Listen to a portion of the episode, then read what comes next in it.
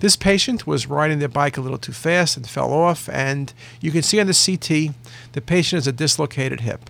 Classic dislocation posterior. You can see a small fragment of bone off the posterior acetabulum. Again, a very nice thing about CT is the ability to look at the extent of fractures and dislocations. Here we can show the, the dislocation is superior and posterior, a very classic dislocation. We can see the small fragments of bone. And again, with the 3D imaging, we can create any view of perspective for the surgeon to help them plan repair.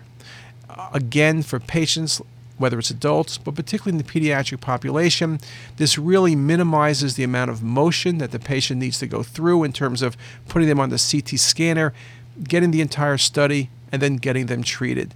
With plain films, different views, again, the difficulty in doing that. Here, it's a very simple one stop shop where the imaging will take under five seconds. Again, with pediatric patients, we're always concerned about dose, and we could do very low dose studies.